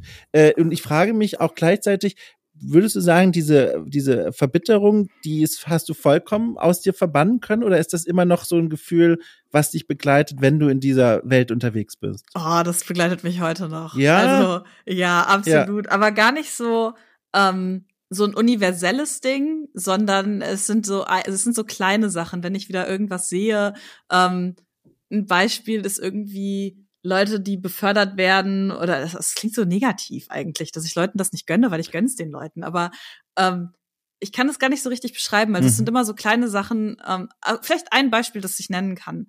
Das war, glaube ich, letztes Jahr beim äh, Sportjournalistenpreis. Ähm, die vergeben nämlich auch eine Kategorie zum Thema E-Sport. Und ähm, da war auf der Nominierungsliste waren irgendwie, ich glaube, 20 Männer und zwei Frauen. Mhm, mh. Und wenn ich sowas sehe, das tut einfach immer noch weh. Ja. Und das sind dann auch so Sachen, wo ich mich richtig darüber aufrege. Also nicht online, sondern einfach innerlich ja, ja. für mich. Ja. Ähm, aber das sind dann eben noch solche Momente, da, da merke ich, dass da so alte Wunden auch wieder aufgerissen werden. Und das heißt jetzt nicht, dass ich den ganzen Tag irgendwie verbittert zu Hause bin und Leuten äh, nur das Schlechte wünsche. Aber es ist einfach so, dass dann bei solchen Kleinigkeiten ich schon irgendwie merke, so hey, das, das tut halt einfach auch noch was weh. Ich finde das auch bemerkenswert, weil das so ein, so ein junger Zufall, äh, Zufall, Vorfall ist. So ein junger Vorfall ist ja gar nicht so lange her, was du da gerade beschreibst. Hast du denn trotzdem den Eindruck, es findet da eine Bewegung statt, da tun sich Dinge, weil E-Sport, das ist für mich ehrlich gesagt leider irgendwie, obwohl ich es ja privat verfolge, so ein blinder Fleck, was die Branche angeht. Ähm, ich habe da kaum Übersicht darüber, äh, viel über den klassischen Spielejournalismus und all das, was drumherum ist. Würdest du sagen, das ist so eine Floskel. Ich, ich, hab, ich, ich ätz mich schon selber an, wenn ich das jetzt gleich ausspreche, aber ich sag's jetzt einfach. Tut sich da was? ja, also das auf jeden Fall. Ähm, also es tut sich sogar super viel, wenn ich ja. irgendwie drüber nachdenke. Als ich angefangen habe, auf E-Sport-Turniere und Veranstaltungen zu gehen, war ich häufig die einzige Frau. Ja, ja. Ähm, und wenn du jetzt auf Veranstaltungen gehst, mehr als die Hälfte der Zuschauerinnen sind wirklich auch weiblich. Du hast unfassbar viele Frauen auch auf den Bühnen, die in den Produktionen involviert sind. Das hattest du früher sehr selten. Mittlerweile ist das gang und gäbe auch irgendwie Frauen im Broadcast zu haben, die mhm. dann irgendwie ähm, casten, analysieren, was auch immer, einfach die Teil der Produktion sind. Und das ist total klasse und auch ähm, ja, die Unternehmen an sich nehmen das natürlich auch ernst und sehen das und machen noch viel in dem Bereich. Also ähm, zum Beispiel die ESL hat jetzt GG for All angekündigt. Das ist ein Frauenturnier für Counter-Strike oder eine Turnierserie sogar. Ähm, dann in Valorant, also dafür muss ich auch wirklich so viel Lob aussprechen, was Valorant für die Frauenszene tut ja. oder für die die E-Sport-Szene oder die weibliche E-Sport-Szene, wie man es auch immer nennen will, für Frauen im E-Sport. Ja. Ähm, Valorant macht da extrem viel mit ihrem Game Changers Programm und auch die Communities, die dadurch aufgebaut werden. Und du merkst schon, dass sich da sehr viel tut und auch sehr viel auf jeden Fall getan hat, wenn man mal darauf zurückguckt, wie das irgendwie vor ein paar Jahren noch war. Ja. Jetzt, jetzt äh, um das mal ganz vorsichtig zu sagen, ähm, ja. wir wollen ja nicht, also wir wollen ja nicht über deine, deinen aktuellen Job ganz konkret sprechen, darüber haben wir auch im Vorgespräch gesprochen, aber ähm, von dem, was ich jetzt von außen sehe, du bist jetzt ein bisschen weiter weg von dem E-Sport hauptberuflich. Ähm, gibt es einen Grund dafür? Ist das was, wo du sagst, du hast jetzt davon auch mal nach den ganzen Jahren mal ein bisschen genug und brauchst auch mal einen neuen beruflichen Input oder ähm, hat es andere Gründe? Es geht gar nicht so sehr um das E-Sport-Thema an sich. Ja sondern eher auch die Strukturen, die im E-Sport herrschen oder eben ja. auch zum Teil noch nicht da sind. Also ich habe für mich schon gemerkt, dass ich gerne mal in einem großen Unternehmen arbeiten möchte, ähm, das eben gut strukturiert ist ja. und mir auch viel Weiterbildungsmöglichkeiten bieten kann, weil was du im E-Sport eben hast, ist, ähm, dass es ist halt, es sind halt alles, das meiste sind einfach Startups. Also es sind ne, die, die meisten E-Sport-Unternehmen, die existieren höchstens 20 Jahre. Ähm, und da ist es einfach noch wirklich auch Chaos. Und das ist total cool, ähm, wenn du irgendwie jung bist und äh, Bock auf das Thema hast. Und ich hatte da auch so lange Spaß dran, aber ich habe einfach für mich gemerkt, so hey, ähm, ich möchte da jetzt einfach mal ja mich weiterentwickeln. Ja, ja genau. mal in andere Strukturen reingehen, das kann ja. ich total nachvollziehen. Ich habe selber auch, äh, also hier und da mal beruflich meine, meine Nase reingesteckt, wo auch noch viel Start-up-Mentalität da war, auch wenn das Unternehmen eigentlich schon weiter war. Und das ist halt auch kein Spaß. Also, also ja. ich kann das total nachvollziehen. Da können die Kollegen und Kollegen noch so lieb sein, wenn die Strukturen so start-upig sind, man früher oder später, je nach Charakter, glaube ich, kommt man aus dieser Phase raus, wo man das toll und geil findet. Ja, und absolut. dann sehnt man sich nach was anderem. Das, und durch deine Beschäftigung, die du ja gerade erwähnt hast, über die E-Sport, die ehrenamtliche Tätigkeit, bist du ja immer noch in der Branche eigentlich drin, wenn ich das richtig sehe. Ja, absolut. Also ich arbeite auch immer noch super viel mit äh, den verschiedenen Leuten zusammen, auch mit E-Sport-Vereinen. Also viele kommen auch immer noch auf mich zu und fragen, hey, hast du Input zum Thema Diversity für uns? Ähm, und jetzt auch mit dem Mentoring-Programm, das äh, ich ins Leben gerufen habe, auch genau das Gleiche. Also da rede ich auch immer noch mit den ganzen Leuten und das ist halt einfach auch eine gute Balance irgendwie. Ja. Also immer noch Teil des E-Sports zu sein, aber das dann eben nicht mein mein Hauptberuf quasi ist. Ich habe jetzt zum Ende unseres Gesprächs noch eine Frage, die ist jetzt so ein bisschen, die, die wirkt jetzt so ein bisschen kontextbefreit, weil wir eigentlich schon vorhin mal dran vorbeigeschlittert sind, aber da war es zu spannend, um zu unterbrechen. aber ich frage trotzdem mal und ich fürchte, und es tut mir schon leid, das ist eine Frage, die du häufig gefragt wirst, aber ich kenne deine Antwort darauf noch nicht, deswegen muss ich sie dich ein weiteres Mal fragen. Und zwar, äh, nehmen wir noch mal League of Legends, ein, ein, ja. ein Teamsport, fünf Leute in einem Team gegen ein anderes äh, Team aus fünf Leuten. Äh, was dort ja aktuell nicht existiert, sind Mixed-Teams, also äh, Teams, in denen Männer und Frauen nebeneinander spielen. Wo man ja eigentlich meinen sollte, warum denn nicht? Also nur rein von den von von von von der Logik her, weil die sitzen alle an Tastatur und Maus ja. und spielen dieses Spiel, völlig egal wer da sitzt. Darum geht's in diese in dieser Art Sport nicht. Aber die Realität ist ja eine andere. Es gibt keine Mixed Teams und jetzt frage ich mich auch so eine ganz grundlegende Frage aus deiner Perspektive und mit deiner Erfahrung: Ist das denn jetzt ein quasi erstrebenswertes Ziel für diesen E-Sport, an Mixed Teams eines Tages mal zu kommen? Oder hältst du es mit deiner Erfahrung und deinen Einblicken für wertvoller, stattdessen die, die Infrastrukturen für, für Frauenturniere zu, zu verbessern? Weil auch die leiden ja noch unter einer geringen Sichtbarkeit. Möchtest du die kurze oder die lange also Version? unbedingt in erster Linie die ehrliche und in zweiter Linie die lange. Okay, ja. also ähm, es ist für mich kein Entweder-Oder. Ja. Und zwar muss ich dafür so ein bisschen Kontext geben. Mhm. Wofür sind eigentlich Frauenturniere? Ähm, Frauenturniere sind dazu da, um Frauen erstmal in den kompetitiven Bereich zu bekommen mhm. dass Frauen kompetitive Erfahrungen sammeln. Mhm. Weil, was du eben auch schon gesagt hast, Frau, viele Frauen erleben einfach auch noch Diskriminierung, wenn sie in E-Sport-Teams spielen. Mhm. Und das ist zum Beispiel, ich habe ja auch erzählt, ich habe ähm, auch für den Kicker viel irgendwie darüber geschrieben und habe mit sehr vielen professionellen Spielerinnen gesprochen. Und die haben mir alle das Gleiche erzählt. Die haben erzählt, wenn sie in Mixed-Teams gespielt haben, ähm, eine hat mir zum Beispiel erzählt, äh, das ist die beste oder eine der besten Counter-Strike-Spielerinnen der Welt. Die hat mir im Interview erzählt, dass als sie in einem Mixed-Team gespielt hat, ähm, haben sie Replays analysiert oder ihre Spiele analysiert und ihr ähm, ihre Kollegen wurden immer konstruktiv kritisiert und ihr wurde gesagt, du bist schlecht, weil du eine Frau bist. Sie hat keine mm. konstruktive Kritik bekommen. So. Und was quasi diese ähm, Frauenturniere eben bewirken sollen, ist überhaupt ein Safe Space zu schaffen, mhm. in dem Frauen kompetitive Erfahrungen sammeln können. Ähm, das heißt, in der Theorie sind Frauenturniere ein Mittel zum Zweck und irgendwann ist das Ziel oder der Wunsch, glaube ich, aller Menschen im E-Sport, mhm. dass äh, Frauen auf äh, Frauen und Männer einfach zusammen in gemischten Teams auf der großen Bühne spielen. Ähm, und ich glaube, das ist eben das Ziel, wo wir hinwollen. Es sieht aber, die Realität ist auch einfach gerade anders. Und deswegen, um eben auch Frauen auf dieses Level zu bekommen, gibt es dann eben auch diese Turniere oder auch so, so hochdotierte hochdotierte Turniere. Ja. Ist das ein Wort? Ja. Also ich, es klingt sehr wie ein Wort. Ja. Verstehe. Oh, Entschuldige, ich wollte nicht reinrutschen. Ist, ist, kommt noch mehr oder? Nee, alles gut, das okay, war's. Sehr gut.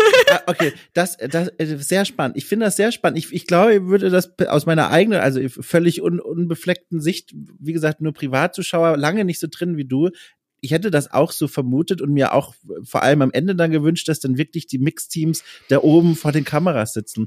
Wie hoch schätzt du denn, das ist eine schwierige Frage, aber vielleicht trotzdem die, die Wahrscheinlichkeit an, sagen wir mal, dass in den nächsten zehn Jahren League of Legends Mixed Teams hat. Und warum zehn Jahre und warum League of Legends? Also League of Legends für die Leute da draußen, die da nicht so drin sind, ist ja einfach eines der meistgespielten Spiele überhaupt und ist auch im Bereich des E-Sports einfach wahnsinnig groß. Äh, die haben unheimlich viel Budget, Riot Games, die das veranstalten. Da sind auch große Sponsoren bei den Weltmeisterschaften dabei, wie Coca-Cola und viele andere. Ähm, und warum in zehn Jahren? Ich glaube, League of Legends wird tatsächlich in zehn Jahren noch geben. Und deswegen nehme ich das mal als Rahmen und frag dich, äh, hältst du es, wie viel wahrscheinlich hältst du es, dass das passieren kann? 100 Prozent. Ja? Also auf jeden Fall. Mega. Ja. Also wenn du sagst, gerade zehn Jahre ist ein langer Zeitraum, ja. ähm, auf jeden Fall auch League of Legends weiß ich, ich glaube, also ich glaube nicht, dass League of, oder andersrum, es gab sogar mal in League of Legends schon ein Mixteam. Ähm, das ist eine sehr traurige Geschichte, ehrlich gesagt. Und zwar in Amerika ähm, hat eine Frau in ähm, dem, also in der LCS, das ist die höchste Liga in Amerika, hat eine Frau gespielt. Mhm. Ähm, das war eine Transgender-Frau und die hat leider sehr viel Hass abbekommen, ähm, hat auch irgendwann äh, dann aufgehört und hatte auch sehr viele mentale Probleme auch, weil, also ganz viele verschiedene Gründe und die hat sich auch leider irgendwann umgebracht. Also mhm. Also die lebt auch leider nicht mehr, deswegen ist das auch richtig, richtig traurig. Ähm, aber League of Legends hatte in dem Sinne schon mal Mixed Teams. Ähm, und ich glaube, dass das auch in League of Legends es wieder geben wird. Ich kann mir aber vorstellen, gerade mit der Infrastruktur, die gerade ähm, dahinter steckt, dass es vielleicht sogar eher in Valorant der Fall sein wird. Einfach weil so viel gerade im, in der Female Valorant-Szene passiert, mhm. ähm, kann ich mir vorstellen, dass in Valorant vielleicht eher ein Mixteam ähm, oder früher ein Mixteam an den Start gehen wird als äh, als in League of Legends, aber ich bin mir auch sicher, dass in zehn Jahren wird das gang und gäbe sein. Ja, dieser Vorfall, die Spielerin, äh, ihr, ihr Nickname hieß Remilia, die, ja. da habe ich über sie damals auch ein Porträt geschrieben. Das war wirklich eine, also eine furchtbar traurige Sache. Und äh, also ja, ich kann dazu gar nicht mehr, mehr sagen, als das, das fand ich auch alles furchtbar erschütternd. Ja. Ich habe auch ihre Karriere da mitverfolgt, weil ich das eben so spannend fand, dass das jetzt mal vielleicht der Moment sein könnte, in dem diese Strukturen in der Hinsicht aufgebrochen werden und dann äh, verlief das ja alles ganz anders. Aber ansonsten, ich, ich schließe mich da ganz äh, deinem Optimismus an und der Prognose, hoffentlich, dass äh, in zehn Jahren wir da auf eine andere Bühnenkonstellation gucken als heute. Ja, ich, also, wie gesagt, ich bin mir wirklich, wirklich sicher, dass das passiert. Ja. Aber in zehn Jahren können wir noch mal drüber sprechen, ob es wirklich eingetreten ist. Aber ja. Also entweder das in zehn Jahren oder ich feuere dich in zehn Jahren heraus zu einem Starcraft Zweit, oh. äh, Zweikampf. Äh, verrate noch nicht, wen ich spielen werde, damit du dich nicht vorbereiten kannst, aber wahrscheinlich Terraner. Ich werde bunkern, bis die Karte voll ist von meinen Gebäuden, um dir jetzt schon meine Strategie in meiner unglaublichen Weisheit zu verraten. Sehr gut, sehr gut. Du, äh, wir sind am Ende unseres Gesprächs angekommen. Wir sind schon sogar über die Stunde hinweg. Das ging viel schneller, als ich gedacht habe, äh, dass die Stunde schon voll ist. Äh, ich habe das sehr genossen. Ich fand das super spannend. Ich konnte nicht mal einen Bruchteil von den Dingen berühren, die ich dich eigentlich noch fragen wollte. äh, aber ich fand das super interessant. Dieser Blick mal in die Welt des E-Sports durch deine Augen. Du, vielen Dank für deine Zeit. Ja, danke schön, dass du mich eingeladen hast. Es, es freut mich sehr. Und vor allem, was ich auch cool finde, ist, dass wir über so viele verschiedene Themen auch gesprochen haben. Ja. Weil natürlich, wenn ich häufig irgendwo eingeladen werde, dann ähm, klar, in meiner Rolle als Diversity-Präsidiumsmitglied ist das auch sehr naheliegend, aber häufig rede ich halt immer nur über Diversity und ich finde es schön, auch mal über andere Themen zu sprechen manchmal. Äh, äh, 100% Transparenz, weil es einfach super lustig ist. Im Vorgespräch hast du gesagt, ja, ich bin ja hier, um über Diversity zu sprechen. und dann habe ich direkt gesagt, nee. ja. Also wir berühren das wahrscheinlich, aber es geht hier um dich und äh, deswegen, ich habe mich da auch gefreut. Das ist, äh, also dir da so viele Fragen stellen zu dürfen, schön. Also danke, dass du dein Leben ein bisschen für uns hier geöffnet hast. Ja, danke schön. Danke. Ja. Und dann, ich sag einfach mal, ich grüße äh, in meine alte Heimatstadt und, und hoffe, der Sturm bleibt weiterhin gnädig für dich und deine Nachbarschaft. Und dann, wer weiß, eines Tages hat man gehört, wird diese Pandemie verschwunden sein, dann wird es wieder Events geben und dann, womöglich, werden wir uns quer durch den Raum erkennen und rufen, haha, Zeit für ein Duell. Also wegen StarCraft. Ja, genau. Ach ich, ich sollte als einfach schlafen gehen. Okay. ja, also ich danke dir, ich winke in deine Richtung und dann einfach bis bald. Dankeschön. Tschüss. Ciao. So, das war's. Da habe ich äh, die Tür geöffnet und meinen Gast hinausgebeten, die Tür verschlossen, nochmal mir einen Hügge äh, Tee in den Mund reingefüllt, direkt die 100 Grad auf die Zunge, Teebeutel drauf, garniert und ab geht die Entspannungspost. Upsala. Ähm, das war's. Das war mein Gespräch mit Christine. Hat großen Spaß mir gemacht. Ich hoffe euch auch.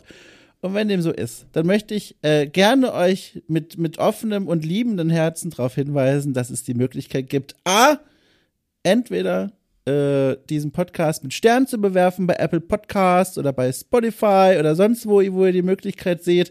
Darüber freue ich mich und der Algorithmus auch. Und dann können neue Leute auf dieses fantastische Podcast, ja, wie soll man es denn sagen, Werk stoßen. Und B, es gibt außerdem auch eine Möglichkeit, dieses Projekt hier finanziell zu unterstützen mit knapp 5 Euro im Monat bei Steady. Dafür bekommt ihr als Dankeschön nicht nur gute Laune und meinen ewigen Dank, ich habe es nochmal gesagt, sondern auch jeden Freitag besondere Extraformate, in denen ich mich der Spielkultur und Spielen aus hoffentlich interessanten Blickwinkeln annähere. Manchmal empfehle ich gemeinsam mit fachkundigen Gästen wahnsinnige Geheimtipps und erkläre, warum die doch toll sind. Äh, ich hole Klassiker nach, die ich nie gespielt habe, auch wieder im Beisein von Gästen. Jetzt aktuell zum Zeitpunkt der Aufnahme zum Beispiel Gothic oder wie man als englischsprachiger Mensch sagen würde, Gothic. Ähm, und vieles andere. Guckt euch einfach mal die Steady-Seite an, knapp 5 Euro, könnt ihr auch mal probeweise testen. Und ich verspreche euch, ähm, Sternchen, äh, ihr werdet es nicht bereuen. Auflösung, Sternchen, äh, nicht juristisch haftbar. So. Ui, also, ich wünsche euch was, vor allem eine gute Nacht. Wir hören uns bald wieder.